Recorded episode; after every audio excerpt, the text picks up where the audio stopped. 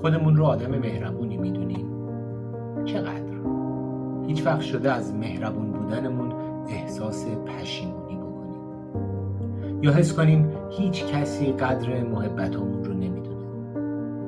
من با دوستم هرمس امروز در یک اپیزود نیم ساعته به بررسی این سوال ها میپردازم. با ما باشید. درود دوستان، من هیربد هستم. درود بر شما و درود بر هیربد. من هرمس هستم و با اپیزود 4 پادکست هیربد و هرمس در خدمت شما. هرمس جان، هفته پیش ما با هم تصمیم گرفتیم در این اپیزود در مورد مهرطلبی یا همون به دنبال تایید دیگران بودن حرف بزنیم. اگه به من اجازه بدی، من با 2 مطلب این مقوله رو باز کنم و شما تحلیلش کنید.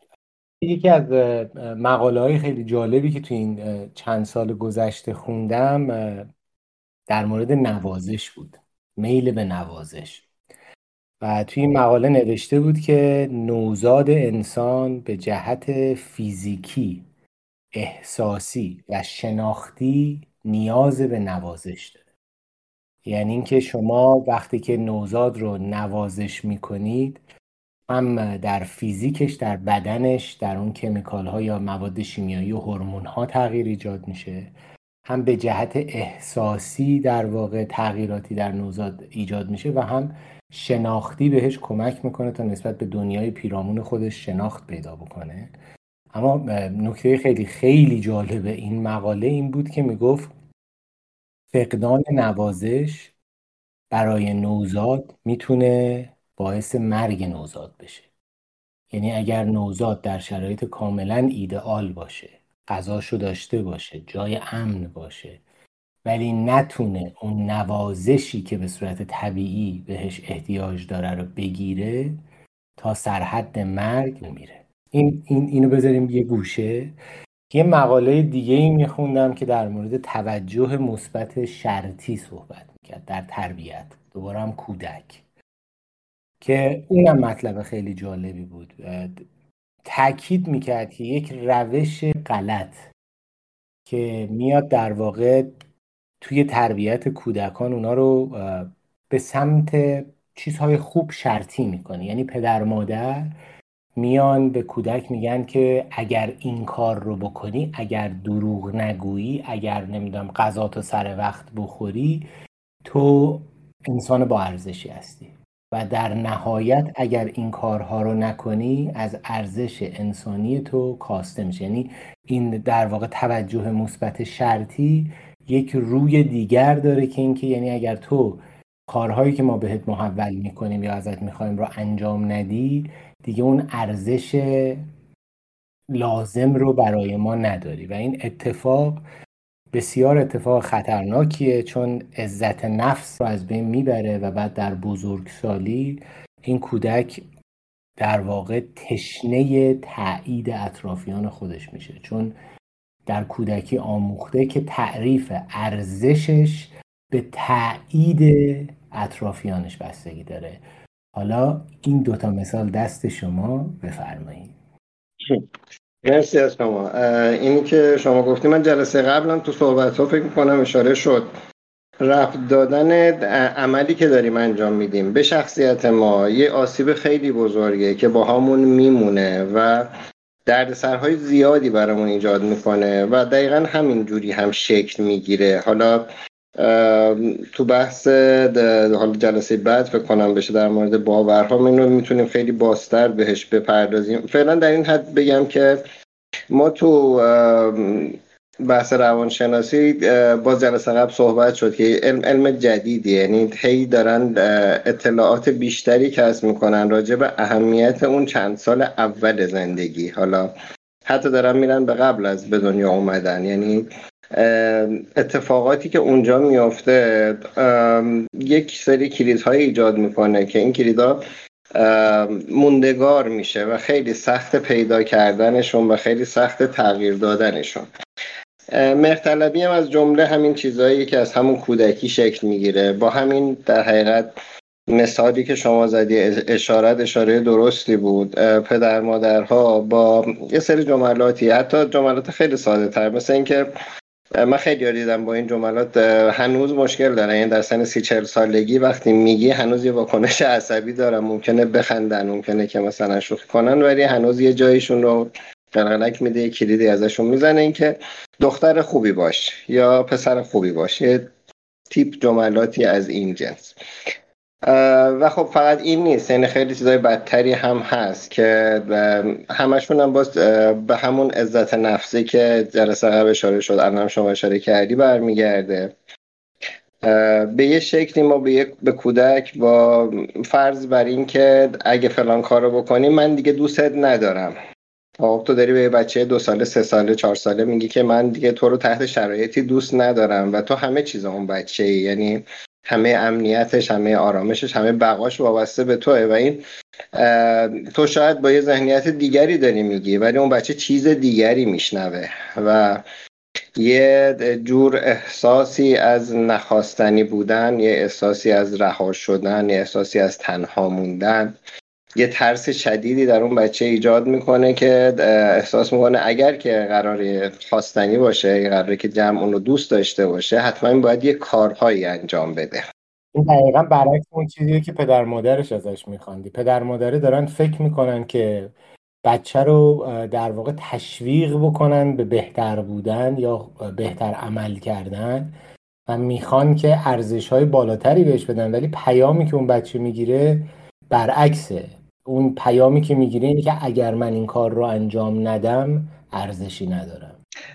اصلا یه بدبختی و گرفتاری که داریم در یه مرحله از خودشناسی به این نقطه میرسیم، میبینیم که چقدر پدر مادرمون در حقمون جنایت کردن، ولی این جنایت رو خالصانه انجام دادن، یعنی به خاطر محبت و دوستیشون با توجه به تجربیاتشون و حالا اون دانشی که داشتند و اینها فکر میکردن دارن کار درستی میکنند و تو همون سبک اومدن یک فاجعه، چندین فاجعه بزرگ رو رقم زدن. و خب نمیشم ایراد گرفت بهشون، وقتی میشینی 2 تا 4 تا میکنی میبینی خب این با توجه به بک‌گراند خودش و بلای بدتری که پدر مادر خودش و جامعه اون زمان خودش سرش آوردن، این تازه اومده تصحیحش کرده، به عقل خودش اومده این کار رو کرده، یا انقدر اون کارا عرف و نرم بوده تو جامعه که دیگه فکر نکرده، اومده اون کارا رو کرده و این بلاها رو سر تو آورده. و ما توی مرحله میریم به این سمت که به خاطر خودمون، نه به خاطر در حقیقت والدینمون، به خاطر اینکه خودمون از این قضیه بگذریم، وقتی به دانشش رسیدیم بیایم ببخشیمشون با تمام اون در حقیقت گرفتاری هایی که درست کردن، به خاطر اون عشقی که بینمون بوده و به خاطر اینکه در اصل خودمون رهاشیم از این ماجرا، توش گیر نکنیم، بیشتر از این خودمون رو تکرار نکنیم و خودمون رو اذیت نکنیم. هرچی که بوده در گذشته اتفاق افتاده، ما الان دیگه بعد از سن مثلا 18-20 سالگی میتونستیم دانش کسب کنیم، میتونستیم تغییرش بدیم، اگه نکردیم تقصیر خودمون بوده. یا تو هر سنی شروع کردیم، بالاخره کار خوبی کردیم و میتونیم ازش خلاص بشیم، پس بیاییم اونا رو ببخشیم برای اینکه بتونیم از این چرخه گذر کنیم. ببین با توجه به این چیزایی که میگی هرمس، چقدر مطلب جالبه، چقدر فاصله تشویق با این توجه مثبت شرطی کمه، یعنی مثل یک مو با هم فاصله داره که شما تشویق میتواند در سرنوشت ما بسیار مؤثر باشه، میتونه به ما کمک بکنه که نگرش بهتری نسبت به خودمون و زندگی داشته باشیم، انرژی بیشتری بگیریم، ولی توجه مثبت شرطی یعنی در واقع همون تشویقه، ولی تشویقی که مشروطه، میگه من فقط تو رو تشویق میکنم اگر تو این کار رو بکنی. حالا من این اگه بخوام ببرم تو قالب مثال، فکر کنیم که بچه‌ها دارن مسابقه شنا میدن، مسابقه معمولی بچه‌ها که توی کلاس شنا گذاشتن. خب قرار نیست همشون که اول بشن، یکیشون اول میشه، یکی هم آخر میشه. ما اینجا تشویق رو اگر بذاریم برای بچه‌ای که تندتر میره یا بهتر شنا میکنه، در واقع داریم مشروطش میکنه. ولی اگر تشویق رو بذاریم برای اینکه فقط توی این مسابقه شرکت کرده یا داره شنا میکنه، چه آخر بشه چه اول بشه، تشویق بشه، اونجا اون تشریف کاملا موافقم. مرزهای باریکی دارن. همه این بحثایی که داریم میکنیم مثل مهرطلبی مهربانی، مثل همدردی همدلی، مثل وابستگی دلبستگی، همشون از بیرون شاید یه شکل به نظر بیان، مرز باریکی دارن. اون مرز باریکی اگه رعایت نشه از یک کار خوب به یک کار بد تبدیل میشه. یعنی قشنگ دو روی یک ماجرا هستن با یک ظاهر تقریبا شبیه به هم دیگه. یه سری کارهای پدر مادر رو میکنن، میگم اینا میتونه خیلی بد باشه، مثل همین مقایسه کردن، مثل ایجاد احساس گناه، ایجاد احساس وابستگی. اینا همه اینها باعث میشه که ما تقریبا تمام ابناء بشر در طول تاریخ یه درصدی از مهرطلبی رو داریم. حالا بعضی کمتر، بعضیا خیلی بیشتر، بعضیا بیشتر، حالا به دقیقاً تناسب، ولی هممون به هر حال حسش کردیم، درگیرش بودیم باهاش. الان این که گفتی راجع پدر مادرها، باز من یاد این سریال تدلسو افتادم. این سکانس آخرینی دقیقاً اپیزود آخر سیزن 3 که تموم میشه داستان، یه نکته خیلی جالبی داشت برام. پسر این آدم داره فوتبال بازی میکنه، بچه کوچیکه، نمیدونم حالا 8 ساله 10 ساله، یه حرکت قشنگی میزنه ولی در نهایت توپ گل نمیشه و این داره هرس میخوره، به چمن لگد میزنه. پدرش صداش میکنه و بهش میگه ماهی قرمز باش، فراموش کن، لذت تو ببر، زندگی تو بکن، نشد که نشد، تو فرصت بعدی رو داری، حمله بعدی، فرصت بعدی. این دقیقاً همون تشویقی که داره کار خودش رو درست انجام میده. حالا نکته جالب اینه که هرمس، ما در مورد کودکی حرف میزنیم ولی تربیت تا لحظه مرگ اتفاق میفته. یعنی وقتی ما با یکی پارتنر میشیم، شریک میشیم توی یک بیزینسی یا ازدواج میکنیم، همچنان بر اثر این معاشرت ها ما داریم همدیگر رو تربیت میکنیم و تو همین این معاشرت ها هم ما میتونیم به همدیگه آسیب بزنیم یا میتونیم در واقع اصول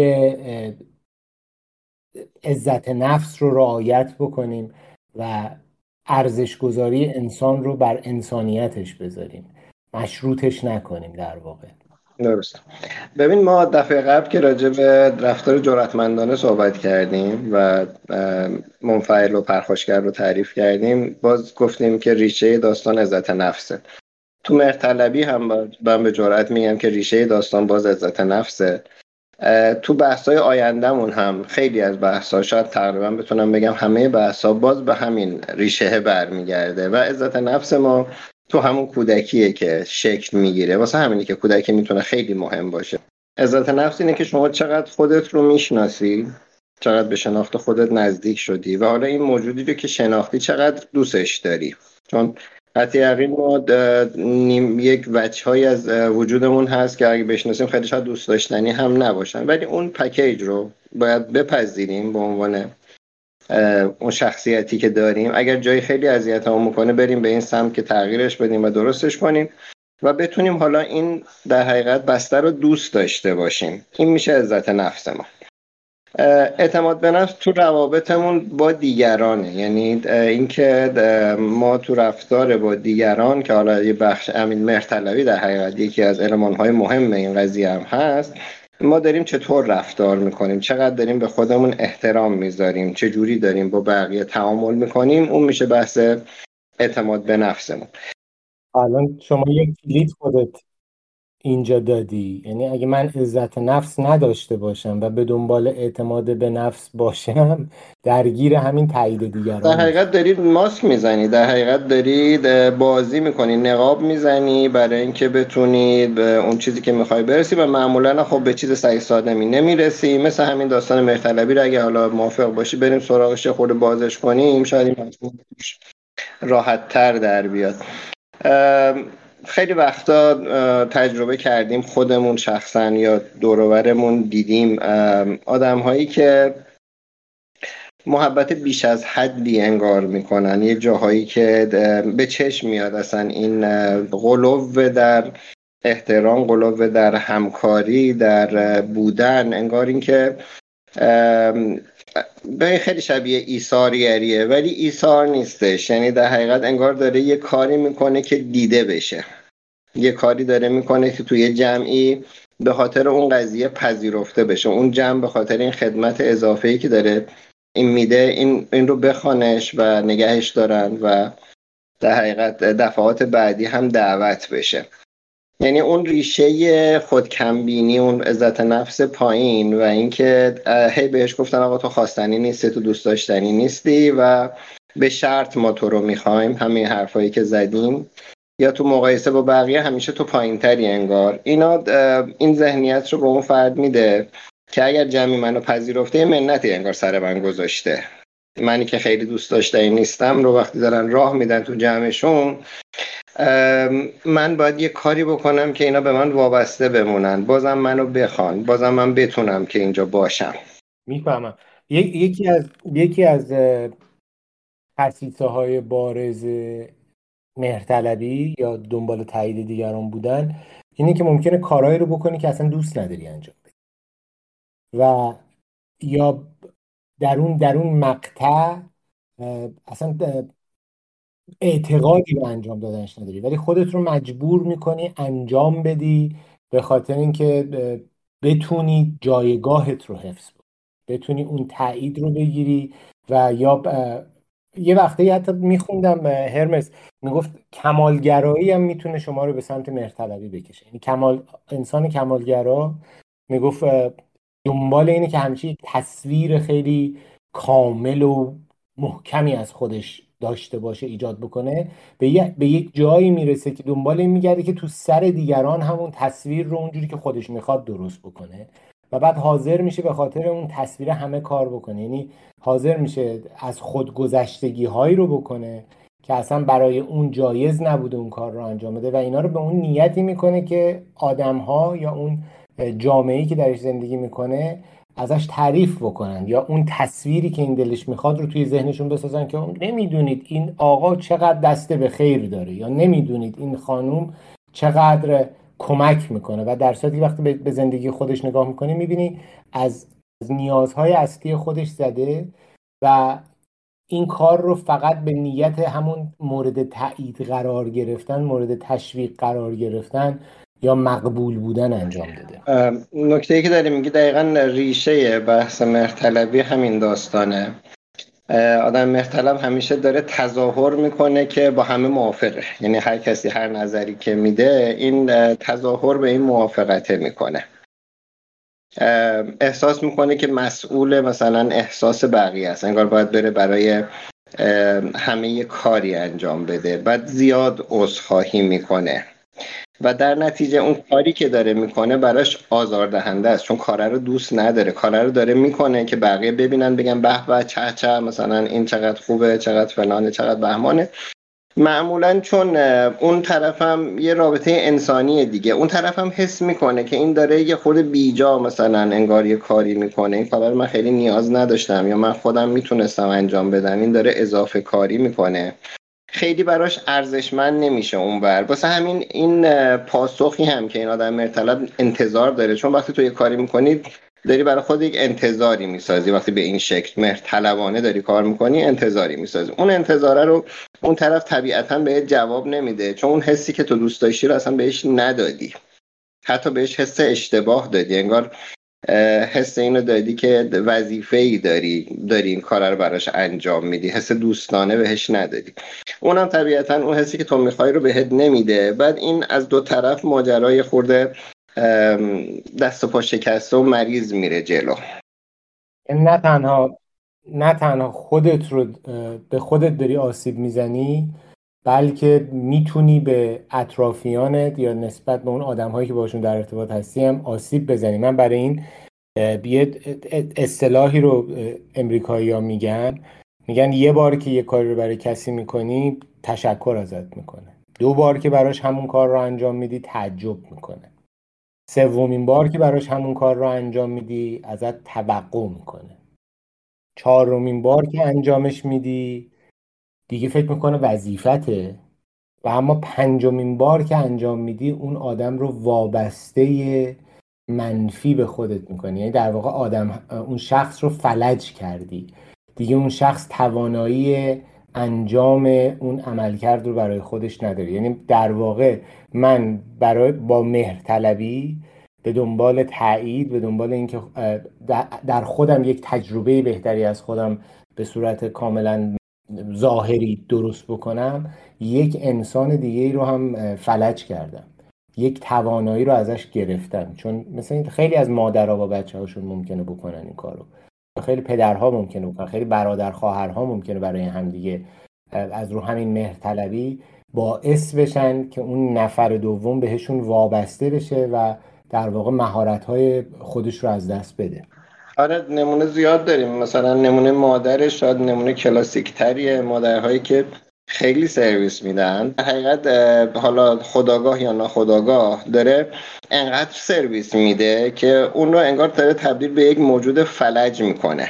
یا واسه همینه اصلا میگن که به کسی که میتونه یک کاری رو انجام بده، خودش میتونه شخصا اون کار رو انجام بده، ما قرار نیست هیچ کمکی بکنیم. ما جایی ممکنه بریم مثلا دست یکی هم به خاطرش بریم توی چاه، ولی نقطه ای که اون آدم گیر افتاده نمیتونه کاری بکنه. وقتی اون آدم خودش میتونه پاشه، میتونه کارش رو بکنه، اگر شما بری این کار رو بکنی براش، داری در حقیقت بهش آسیب میزنی. این یه نکته. یه نکته هم که گفتی و قشنگ بود، دارم نمیاد که بهش اشاره نکنم، گفتی کمالگرایی و اینها شبیهن به هم. آره منم اشاره کردم، بحث رفتار جرأتمندانه هم شبیه، چون اینا همشون از یه ریشه در میان. یعنی اینکه شما بلد نیستی فرضاً نبگی، هم اونجا داره بهت آسیب میزنه، هم تو مهرطلبی داره بهت آسیب میزنه، حتی تو کمالگرایی داره بهت آسیب میزنه. یعنی اینها همشون از یه ریشه در میان و حالا آدم‌ها با توجه به شرایطشون، یکی کمالگراییش بالاتره، یکی مهرطلبیش بالاتره، یکی مثلا اگریسیو، یکی پسیو، هر کدوممون یه مسیری رو، یه سبدی از اینها برداشتیم، ولی خب یه ترکیب از همه اینا رو هممون داریم با خودمون. نکته خیلی خوبی رو گفتی. اون بحثی که سر رفتار جرأتمندانه می‌کردیم در مورد قاطعیت در جواب دادن و نگفتن، که نگفتن هم گفتیم فقط نه نیست، یه وقتایی آره هم همون نه، یعنی در واقع مخالفت کردن با طرف مقابل. اون اینجا هم میبینیم که اینجا هم نقش داره، یعنی کسی که نمیتونه نیاز درونی خودش رو، یا در واقع اون چیزی که از ضمیر آگاهیش گذشته، خردش گذشته و تصمیمی گرفته چون به نفعش بوده که اینطوری باشه، نمیتونه اون رو قاطعانه مطرح بکنه، نمیتونه راحت در موردش صحبت بکنه، دوچار آرزوهای مختلف میتونه بشه. یعنی میتونه خودش رو گرفتار یک سری فرایندهای در واقع معیوب بکنه. دو تا چیز دیگه هم من فکر میکنم اینا هم توی این مهرطلبی میگنجه، دو نوع شخصیت دیگه. یکی که اون افرادی هستن که نسبت به خودشون حس منفی دارن، احساس میکنن اگر نبگن آدم خودخواهی هستن، اگر نبگن آدم مثلا بدی هستن، و یا اینکه بیش از حد به دیگران فکر میکنن که همه نشستن الان دارن اینو نگاه میکنن و در حال قضاوت کردن نشستن. اینا هم فکر میکنم از در واقع آرزوهای شاید مهرطلبی باشه. اصلا دقیقاً همینه، یعنی شما وقتی تمجید و تعریف و مثلا توجه دیگران برای تو میشه ملاک، یعنی وقتی میخوای یه کاری رو انجام بدی، یه کاری رو انجام دادی، میخوای خروجیش رو چک بکنی، خودت انگار هیچ سنگ معیاری نداری. اینکه بقیه راجع به تو چه نظری میدن، آیا تاییدت میکنن، آیا تکذیبت میکنن، این میشه معیار اینکه کار خوبی انجام دادی یا بدی. خب همه این داستان‌ها رو ایجاد میکنه. یعنی اینجوری بگم که شما به عنوان آدم مهرطلب حتی مرز نداری در رفتارت، مرزها تو بقیه به شکلی برات مشخص میکنن، ایجاد میکنن، تعیین میکنن. تو ناراحتی خودت رو مخفی میکنی، تو شرایط سخت سعی میکنی لبخند بزنی، سعی میکنی همیشه به نظر مهربون بیای، همیشه این هر وقت هم ازت بپرسن همه چی اوکیه، همه چی خوبه، تو خیلی خوشحالی، ولی همش دروغه، یعنی همش ظاهرسازیه. این درون ریزی‌ها بعد میتونه جمع بشه و بعد خودش تبدیل بشه به پرخاشگری. این درون ریزی‌ها میتونه جمع بشه به جهت مهرطلبی. در واقع شما از اون چیزی که برای خودت لازم بوده نگفتی و نکردی و خودت رو دائم قربانی یا فدایی در واقع دیگران کردی که اون تایید رو بگیری و این جنگ در واقع علیه خودت دیگه. تو داری دشمنی با خودت میکنی، داری خودت رو محکوم میکنی، محدود میکنی. جمع شدن این حسه میتونه آدم رو به افسردگی، به پرخاشگری، به اون دیدیم توی مخصوصا تو روابط زناشویی خیلی دیدیم که 2 سال 3 سال 4 سال گذشته و یک آدمی که تا دیروز همش فداکاری داشته میکرده، در ظاهرم همه فکر میکردن این خوشحال بوده، مثل یه آتش فشان یهو منفجر میشه و شروع میکنه از خودش اصلا یک واکنش کاملا مخرب یا شدیدی رو نشون میده. اون شاید از همینجا جمع شده باشه. آره، مثال حالا ساده ترش مثلا اینی که باز تو خانواده ایرانی مخصوصا زیاد میبینیم، مثلا مادر خانواده میره آب پرتقال میگیره برای یک خانواده 4 نفره فرزند، سه لیوان پر میشه، لیوان 4م حالا 1/3 نصف یا کمتر یا حتی وقتی اصلا نمیرسه بهش، ولی لیوان بقیه رو پر بهشون میده، خودش اون نصفه رو میخوره یا حتی ندید میگیره نمیخوره. این رو ما تو رفتار مادرامون خیلی همون دیدیم رو، یا دور و بر اتفاقی که زیاد تکرار میشه. مادر نشدی متوجه بشی.